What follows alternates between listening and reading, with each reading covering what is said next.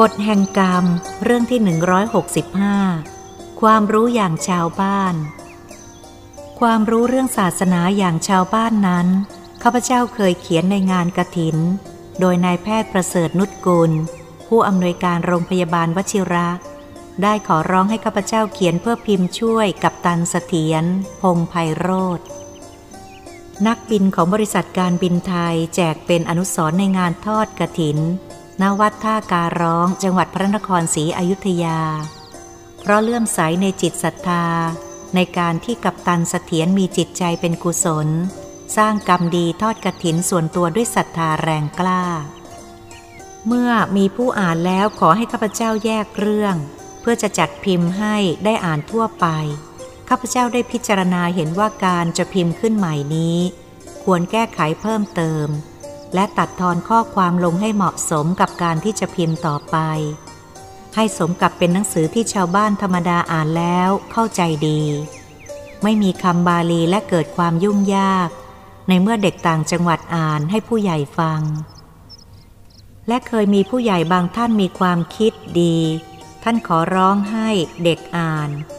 แรกๆ เด็กไม่ค่อยจะอ่าน เพราะคิดว่าเป็นหนังสือพระมีภาษาบาลีและสันสกฤตอ่านยาก เด็กอ่านไม่ค่อยถูก จึงเริ่มเบื่อ ตั้งแต่ยังไม่ทันอ่านแล้ว แต่ท่านผู้ใหญ่มีอุบายบอกว่า หนังสือกฎแห่งกรรมไม่ใช่หนังสือพระ ไม่มีภาษาสันสกฤตแทรกให้อ่านยากอยู่ในเนื้อเรื่อง ถ้าอ่านแล้วจะให้ค่าขนมเล่มละห้าสิบสตางค์เด็กเกิดสนใจ แต่ไม่ใช่สนใจอ่านหนังสือ สนใจค่าขนม จึงรีบรับอาสาอ่านให้ผู้ใหญ่ฟัง อ่านไปได้สองสามเล่ม เด็กก็มาขอร้องอยากอ่านเล่มต่อไป ผู้ใหญ่ให้หยุดอ่าน พักไม่ต้องอ่านอีก เพราะไม่มีค่าขนมจะให้แล้ว ที่สุดเด็กก็บอกว่า ต่อไปนี้ขอให้ผมได้อ่านเถอะครับ ผมจะไม่คิดเอาค่าขนม ผมอยากอ่าน นี่เป็นนโยบายที่ผู้ใหญ่ทำให้เด็กเกิดสนใจ เมื่อได้อ่านแล้วก็เกิดความรู้สึกศรัทธาขึ้นเอง เป็นเรื่องที่น่าคิด เพราะนอกจากจะทำให้เกิดความสนใจในการอ่านหนังสือของเด็กแล้ว ยังช่วยฟื้นฟู ความรู้หนังสือของเด็กต่างจังหวัด ซึ่งส่วนมากมีความรู้เพียงปฐมสี่หากไม่ได้หยิบหนังสือขึ้นมาอ่านด้วยความสนใจเองแล้ว ความรู้ที่เล่าเรียนมาของเด็กจะค่อยๆเลือนหายไป สุดท้ายทิ้งไว้นานก็กลายเป็นอ่านหนังสือไม่ออก เสียดายเวลาที่ได้เรียนมาถึงป .4 นับว่าเป็นคุณอย่างยิ่งที่ท่านมีอุบายแยบคาย ให้เด็กสนใจหนังสือ เพื่อเป็นพลเมืองดีของชาติต่อไป เรื่องนี้พระภิกษุท่านปฏิบัติเคยได้ผลมาก่อน อยากจะพูดถึงสมัยข้าพเจ้ายังเป็นเด็ก แต่ยังจำได้ดีคิดว่าคงจะเป็นประโยชน์บ้าง หากได้พิจารณาดูเหตุผลอาจจะให้ข้อคิดเป็นความรู้ว่า เด็กสมัยก่อนกับปัจจุบันนี้ผิดแปลกเปลี่ยนแปลงไปมากน้อยเพียงใด ในทางจิตใจ และความเหี้ยมโหด เด็กสมัยก่อนส่วนมากเคารพเชื่อถ้อยฟังคำของผู้ใหญ่ ว่านอนสอนง่าย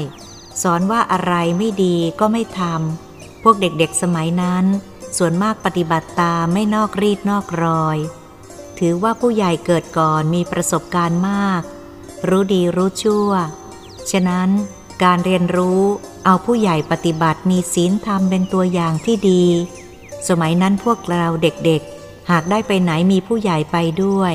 ก็รู้สึกอบอุ่น อยู่ในการคุ้มครองของผู้ใหญ่ ทั้งอิ่มท้องไม่หิวข้าว อย่างน้อยเดินตามผู้ใหญ่ท่านก็ป้องกันภัยได้ จนพูดกันติดปากว่า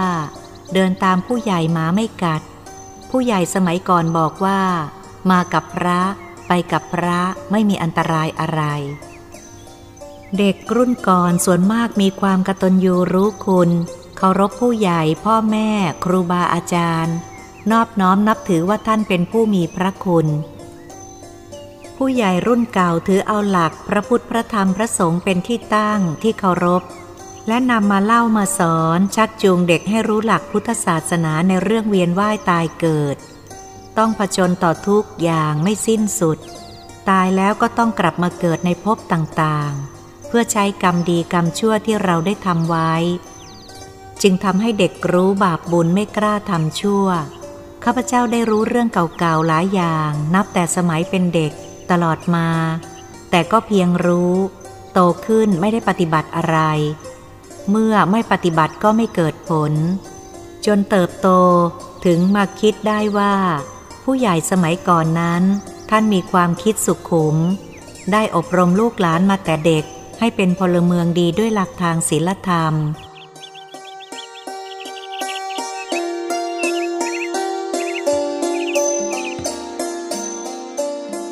ผู้อ่านบางท่านอาจเห็นดีเห็นชอบด้วย อาจจะมีบางท่านเห็นว่าข้าพเจ้านำเรื่องเก่าพ้นสมัยมาเขียน เวลานี้บ้านเมืองเจริญควรจะเปลี่ยนแปลง ข้าพเจ้าก็เห็นด้วย แต่ควรจะเปลี่ยนแปลงในทางดีขึ้นทางจิตใจ ไม่ใช่เจริญทางวัตถุ แต่จิตใจของคนต่ำเลวลงเลวลง หากว่าได้เรื่องเก่าที่บ้านเมืองยังไม่เจริญทางวัตถุ แต่จิตใจของคนสมัยนั้น ส่วนมากสูงมีศีลธรรม ควรจะนำมาเล่ามาเขียนไว้บ้าง เพราะรู้สึกในยุคนี้มีมนุษย์ที่คอยทำลายพุทธศาสนา มาในรูปแบบต่างๆ ยุยงให้คนมีจิตใจเหี้ยมโหดดุร้ายรุนแรง เห็นแก่ตัวทำให้เยาวชนเห็นผิดเป็นชอบ ผิดกับสมัยที่ข้าพเจ้าเป็นเด็กนั้น ผู้ใหญ่มักจะอบรมจิตใจเด็กทางอ้อม ให้รู้จักศีลธรรม ยกระดับจิตใจให้สูงขึ้น พุทธศาสนาสอนให้คนทำดี ไม่เคยสอนให้ทำชั่ว สอนให้ละเว้นชั่ว ชักตัวอย่างเช่น เล่าพุทธประวัติย่อๆ เป็นบ่อเกิดพุทธศาสนา คล้ายถามปัญหาให้เห็นความดีความชั่ว ชี้ทางปฏิบัติในตัวเสร็จ ให้เรานึกให้เราคิดเอาเอง ข้าพเจ้ามีเรื่องจะเล่าในยุคปัจจุบันนี้คือ วันหนึ่งกลางเดือนกรกฎาคมพุทธศักราช 2517 เราได้มาร่วมกินอาหารประจำเดือน วันพุธกลางเดือน ที่ห้องนาวีสันติ ราชนาวีสโมสรท่าช้างวังหลัง ก่อนที่จะถึงเวลาอาหาร มีหลายท่านจับกลุ่มสนทนาได้พูดถึงพุทธศาสนา ปัญหาถามว่า ตายแล้วศูนย์ หรือตายแล้วเกิด มีพูดถาม ข้าพเจ้าก็พูดออกไปอย่างไม่ต้องคิดว่า หากตายแล้วศูนย์ก็ไม่ใช่พุทธศาสนา ข้าพเจ้าจำได้ว่า ในจำนวนนั้น มีในแพทย์ภูลการจนะโรธและศาสตราจารย์ประสบบุรณะมนัตแห่งมหาวิทยาลัยเกษตรอีกผู้หนึ่ง ที่ได้สงสัยว่าทำไมจึงเป็นอย่างนั้น วันนั้นข้าพเจ้าก็ยังไม่ได้มีโอกาสได้อธิบาย มีผู้ต้องการพบข้าพเจ้า จึงถูกตามตัวไป เรื่องก็ค้างผ่านไป ข้าพเจ้าอยากจะพูดถึงคำที่เคยกล่าวว่า หากตายแล้วศูนย์ พุทธศาสนาก็จะไม่เกิดขึ้น เพราะในปัจจุบันนี้มักจะมีผู้เปลี่ยนข้อความผิดแปลกแตกต่างกับสมัยที่ข้าพเจ้ารู้จักผู้ใหญ่เมื่อเป็นเด็ก ท่านมีอายุรุ่นก่อนๆคงจะจำคำของผู้ใหญ่ ซึ่งมักจะพูดว่า พระเทศนาสั่งสอนว่าคนเรานั้นเมื่อตายไปแล้ว ก็จะต้องเวียนว่ายตายเกิดในภพหนึ่งภพใด แล้วแต่บุญหรือบาปที่สร้างสมไว้ ต้องไปรับผลเสวยกรรม พระพุทธเจ้าก็ทรงพิจารณารู้แจ้งเห็นจริง ความเกิดนั้นเป็นทุกข์ ไม่ว่าจะเกิดมาชั้นสูงสุด ชั้นต่ำสุด ยากดีมั่งมีเพียงใด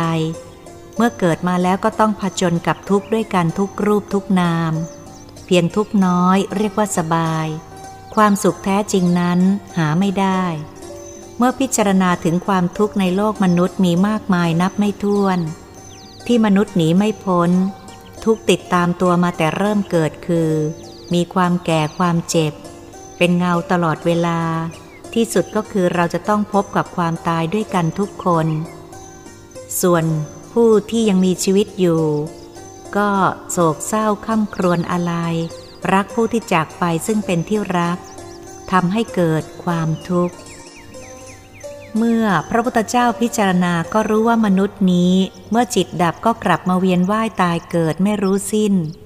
พระองค์ก็ได้ทรงค้นคว้าหาทางช่วยสัตว์โลกให้พ้นจากความทุกข์ จึงได้ทรงสละทุกสิ่งที่เสวยสุข ทุกทิวาราตรี ซึ่งพระองค์ทรงมองเห็นว่า ทุกสิ่งหาใช่ความสุขอันแท้จริงไม่ สิ่งเหล่านั้นที่แท้ก็คือทุกข์ จึงทรงพิจารณา ควรจะสละความสุขในโลกมนุษย์ทุกสิ่งที่มีนั้นให้หมดสิ้น จากความมีไปสู่ความไม่มี จึงทรงแสวงหาโมฆะธรรม ที่สามารถจะทำลายทุกข์ให้หลุดพ้น จากการเวียนว่ายตายเกิด ไปสู่ความสุขที่แท้จริง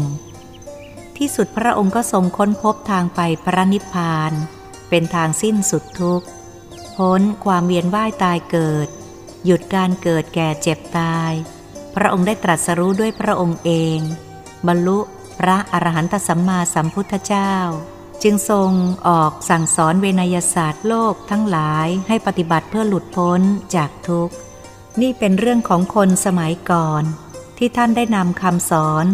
ของหลักธรรมทางศาสนา พุทธ มาสอนให้มนุษย์เรามีศีลมีสัจจะสร้างบุญกุศลเสียสละไม่เห็นแก่ตัวทำจิตใจให้สะอาดบริสุทธิ์ ไม่มองคนในแง่ดี อย่ามองคนในแง่ร้าย ให้ความเป็นมิตรมีเมตตาจิต ปฏิบัติตนอยู่ในขอบเขตของศีลธรรม รู้จักให้อภัย และโอโหสิกรรม ไม่จองเวรจองกรรมแก่กัน สิ่งเหล่านี้เขาปฏิบัติมานับแต่โบราณ ข้าพเจ้ารู้แต่เด็กๆแล้วแต่ไม่เคยสนใจเรื่องพระนิพพาน แม้จะบอกว่าสุขที่สุด ยังเคยคิดอย่างเด็กๆว่าเราจะต้องการเกิดเป็นคน สนุกสนานดี มีเพื่อนฝูงมาก ไม่เห็นมีทุกตรงไหน มีแต่สนุกสนานเฮฮา เพราะยังมีกินมีใช้อยู่ในอกของพ่อแม่ อยากจะใช้ชีวิตให้สนุก ไปนิพพานแล้วคงไม่มีโอกาสสนุกสนานในโลกมนุษย์อีก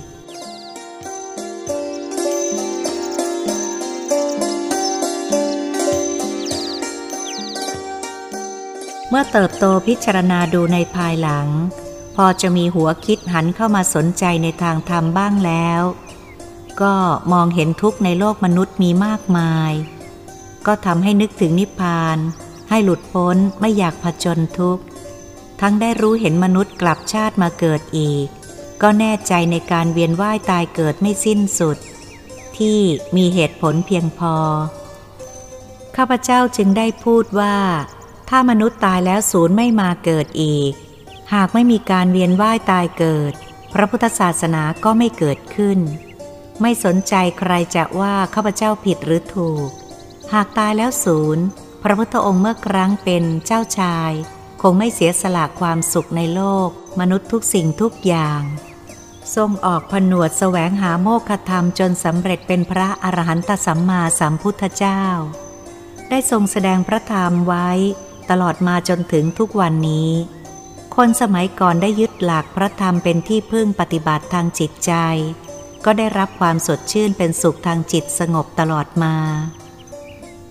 จนถึงขั้นปู่ย่าตายาย แต่สิ่งเหล่านี้กำลังจะมีผู้บิดเบือนจากความจริง ที่สมัยก่อนว่ามนุษย์เราตายเกิดไม่รู้สิ้นสุด แต่ปัจจุบันนี้มีผู้บอกว่าตายแล้วศูนย์ จะเท็จจริงอย่างใดข้าพเจ้าไม่ทราบ แต่ข้าพเจ้าคงถือหลักธรรมเดิม ปฏิบัติแล้วเกิดความสงบ ตามความเข้าใจว่าถูกต้องทำให้คนเกรงกลัวต่อบาป ไม่กล้าทำชั่วทำแต่ความดี จิตใจเป็นกุศลส่วนมาก บ้านเมืองก็อยู่กันได้ด้วยความสงบ เพราะอยู่ด้วยศีลธรรม เรื่องคนตายแล้วกลับชาติมาเกิด ระลึกชาติได้ปัจจุบันนี้เท่าที่รู้เป็นความจริงไม่ใช่น้อย แต่ก็ไม่จริงก็มีมากมาย ฉะนั้นผู้ที่ชักชวนให้เชื่อว่าตายแล้วศูนย์ จึงไม่ยอมเชื่อในเรื่องกลับชาติว่าเป็นความจริง มักจะพูดไม่เห็นความจริงสักรายข้าพเจ้ามาคิดว่าท่านปักใจไม่ยอมเชื่ออยู่ก่อนแล้ว มีอคติอยู่ในใจข้าพเจ้าแน่ใจว่า ไม่มีพระสงฆ์องค์ใดสั่งสอนชาวบ้านว่าตายแล้วศูนย์ เพราะท่านยังกินข้าวชาวบ้าน ยังให้ชาวบ้านกรวดน้ำอุทิศส่วนกุศล ไปให้ผู้ที่ล่วงลับไปแล้ว ถ้าตายแล้วศูนย์จะอุทิศให้ใคร กรวดน้ำเพื่ออะไร หากพระองค์ทรงญาณรู้ว่ามนุษย์ตายแล้วศูนย์ไม่ต้องมาเกิดอีกแล้ว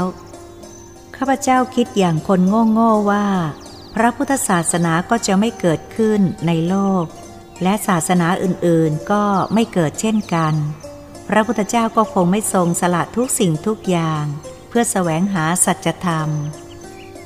เพื่อสอนให้สัตว์โลกทั้งหลายหลุดพ้นจากความทุกข์ และความสุขทางโลกีที่มนุษย์ทุกรูปทุกนามมีความประสงค์ หากเมื่อรู้ว่าตายแล้วศูนย์ เมื่อยังมีชีวิตอยู่ในโลกต่างก็คงหาความสุขได้เต็มที่ พวกที่บวชแล้วก็ไม่รู้ว่าจะปฏิบัติไปทำไม เมื่อตายแล้วสูญสิ้นไป เท่ากับบุญบาปไม่มี ความดีความชั่วไม่มี นรกสวรรค์ไม่มี คราวนี้พวกคนใจชั่วเยี่ยมโหดก็จะสนุกกันใหญ่ จะต้องไปกลัวทำไมทำอะไรได้ตามใจชอบ ความกตัญญูต่อพ่อแม่ ครูบาอาจารย์ก็ไม่มีประโยชน์ ยุคนี้มีข่าวลูกฆ่าพ่อฆ่าแม่ สิทธิ์ฆ่าครูบาอาจารย์เกิดขึ้นแล้ว นี่ก็ชี้ให้เห็นผลเกิดจากการเข้าใจว่า บุญบาปไม่มี นรกสวรรค์ไม่มี ตายแล้วศูนย์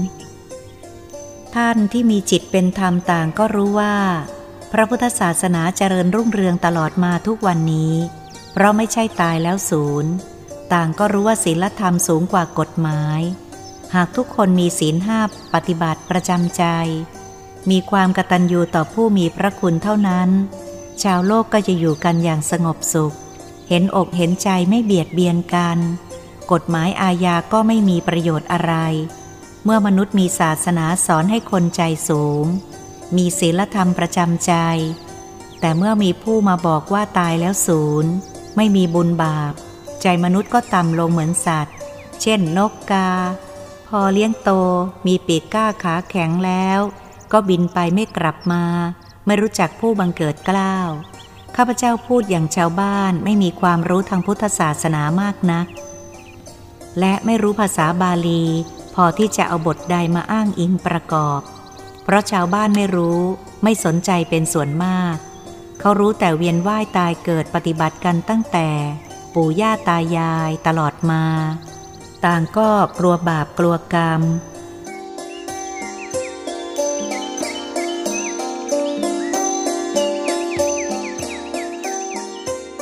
ข้าพเจ้าเคยได้ยินผู้ใหญ่ว่า หลานเอ้ย เมื่อคนเราขาดความกตัญญูรู้คุณพ่อแม่ ครูบาอาจารย์ ไม่มีศีลธรรม เมื่อมีมารศาสนาเข้ามาแทรก พวกนี้พูดให้คนหลงไหล เพราะความชั่วติดง่าย ความดีติดยากอยู่แล้ว เสนอให้คนไม่ต้องกลัวบาปกลัวกรรมตามสนอง ไม่มีบาปไม่มีบุญ สอนให้คนทำชั่วยังไม่รู้ตัว เมื่อคนเราหันไปทำชั่วมากขึ้นเมื่อนั้นแหละ บ้านเมืองก็จะเกิดมิคสันยี ขอท่านปัญญาชน มาคิดดูว่าคนเราตายแล้วศูนย์ หรือตายแล้วต้องกลับมาใช้หนี้กรรม อย่างไหนเป็นสิริมงคลของตัวเอง เป็นหลักที่ควรจะปฏิบัติข้าพเจ้ามีความรู้ในทางศาสนาไม่มากนัก มีแต่ความนึกคิดอย่างสามัญชนทั่วไป มาพิจารณาเอาหลักธรรมที่ พระสมัยก่อนท่านสั่งสอนชาวบ้านทั่วไป ที่ได้จดจำมาพิจารณาเล่าให้ฟัง อาจผิดก็ได้ หากท่านผู้ใดมีเหตุผลทางพิสูจน์หลักธรรมดีกว่า เห็นว่าที่พูดมานี้เข้าใจผิดข้าพเจ้าก็ยินดีพร้อมที่จะรับไว้ปฏิบัติ หากได้พิจารณาแล้วว่า เหตุผลของท่านดีกว่า เมื่อปฏิบัติแล้วเกิดเป็นมงคลแก่ตัวเองและผู้ใกล้ชิด ไม่เป็นภัยแก่ประเทศชาติ ข้าพเจ้าจะได้นำเอาตัวอย่างที่นักวิทยาศาสตร์ชาวต่างประเทศชั้น ศาสตราจารย์ ค้นคว้ามาแล้วในเรื่องตายแล้วกลับมาเกิด และเรื่องวิญญาณของสมาคมค้นคว้าในต่างประเทศ ค้นคว้าเรื่องวิญญาณ และตายแล้วกลับชาติมาเกิด จากหนังสือสถาบันค้นคว้าเรื่องวิญญาณ และตายแล้วกลับชาติมาเกิด ซึ่งสถาบันนี้ตั้งอยู่ที่ในสหรัฐอเมริกานานมาประมาณ 90 ปี การค้นคว้าของสถาบันนี้ มีกรรมการล้วนแต่เป็นนักวิทยาศาสตร์ ผู้มีชื่อเสียง ได้ใช้การพิสูจน์อย่างละเอียดถี่ถ้วน โดยใช้วิชาตามหลักวิทยาศาสตร์เรื่องวิญญาณในปัจจุบันนี้ ต่างก็รู้แล้วเป็นเรื่องธรรมดา เรื่องตายแล้วกลับชาติมาเกิดมีอยู่ทั่วโลก มีมากในทวีปเอเชีย ซึ่งมีแทบทุกประเทศ แต่ข้าพเจ้าก็จะเลือกเอาเฉพาะในประเทศไทย และที่มีอยู่ใกล้พระนคร เพื่อจะได้ให้ท่านผู้ที่สนใจตรวจสอบว่า ที่นักวิทยาศาสตร์ที่เจริญแล้วได้พยายามข้ามน้ำข้ามทะเลเข้ามาพิสูจน์ เรื่องตายแล้วกลับชาติมาเกิดนั้น เป็นความจริง ตรงกับพระพุทธองค์ที่ได้ทรงสละความสุข เพื่อให้หลุดพ้นจากการเวียนว่ายตายเกิด ซึ่งพระพุทธองค์ทรงค้นพบมาสองพันกว่าปีแล้ว ทางวิทยาศาสตร์เพิ่งจะค้นพบไม่นานมานี้ จะตรงกันจริงหรือไม่ เรากำลังแปลจากภาษาต่างประเทศบางส่วน เพื่อจะได้ช่วยกันพิจารณาเหตุผลพิสูจน์และ เราจะนำย่อมาลงเพื่อให้พิจารณา ส่วนการพิสูจน์ตามหลักวิทยาศาสตร์ยืดยาวนั้น เราไม่จำเป็น ไม่ช้าท่านก็จะได้อ่านเรื่องของสมาคมค้นคว้า ของนักวิทยาศาสตร์ต่างประเทศว่า เขาสนใจมากเพียงใด เขาทำเห็นผลแล้วจึงพูด ไม่ใช่พูดทั้งที่ยังไม่เห็นผลอย่างแบบเราบางคนพูดง่าย ๆ เพื่อทำลายสังคม ยุให้คนทำชั่วว่าตายแล้วศูนย์ และจะพูดถึงมิสเตอร์เจมส์คิด ได้ทำพินัยกรรมประหลาดยกทรัพย์สินจำนวนเงิน 270,000 เหรียญอเมริกัน คิดเป็นเงินไทย 5 ล้านกว่าบาท ให้แก่นักวิทยาศาสตร์ผู้ที่พิสูจน์ในเรื่องวิญญาณ ที่ออกจากร่างเมื่อจิตดับ เป็นวิญญาณไม่รู้ดับ สมาคมแห่งนี้ก็ได้รับเงินจำนวนนี้เข้ามูลนิธิไว้แล้ว ซึ่งมีผู้เข้าแข่งขันพิสูจน์ในเรื่องนี้ร้อยกว่าราย หากท่านยังสงสัยก็โปรดคอยอ่านเรื่องที่นักวิทยาศาสตร์ต่างประเทศ ค้นคว้าเรื่องตายแล้วกลับชาติมาเกิดต่อไป และขอขอบคุณทุกท่านที่ได้อ่านเรื่องนี้ด้วยความอดทนตลอดมา